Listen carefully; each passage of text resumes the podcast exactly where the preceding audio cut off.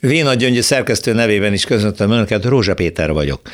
Magyarországon példátlanul nagy a szólásszabadság. Sehol máshol, de az Európai Unióban biztosan nem lehet olyan szabadon beszélni, mint nálunk egyeseknek.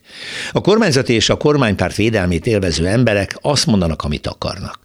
A pártszolgálati szerepben működő napilap például minden következmények nélkül pedofilnak nevezheti a homoszexuálisokat képviselő civil szervezetet, hiszen az ez ellen a bírósághoz forduló egyesület keresetét éppen ma utasította vissza a másodfok. Orbán nyugodtan mondhatja, hogy novemberben az átlagösszeg felével emelkednek a nyugdíjak, miközben még aznap kiszámolja a gazdasági lap szerkesztője, hogy az emelkedés csupán az átlag harmada lesz. Minden gátlás és következmény nélkül kereszténynek és keresztényvédőnek vallja magát pont naponta a miniszterelnök és környezetének minden tagja, miközben éppen a magyar kormány nem szavazza meg a keresztény örmények ellen indított katonai agressziót elítélő határozatot az Unióban.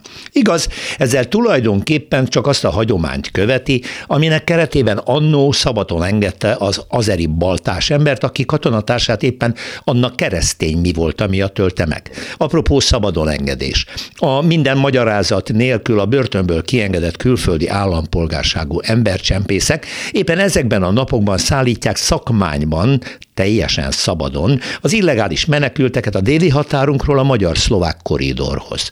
A migránsozó, a bevándorlóktól egész Európát megvédjük szlogent harsogó miniszterelnök éppen valamilyen sanda politikai szándéktól vezérelve tűri, hogy zavart és félelmet keltsenek a határsértők északi szomszédunknál, hogy az egyébként magyar ellenességéről elhíresült ám orosz barátságával Orbán lelki rokonának mutatkozó Robert Ficó népszerűségét erősítse, néhány nappal a parlamenti választások előtt. Mondom, Példátlanul nagy a szólásszabadsága nálunk. Jobb helyeken mindez persze hazudozásnak hívják, de hát tudjuk, ezek mind a mi nemzetünkre és szuverenitásunkra törnek.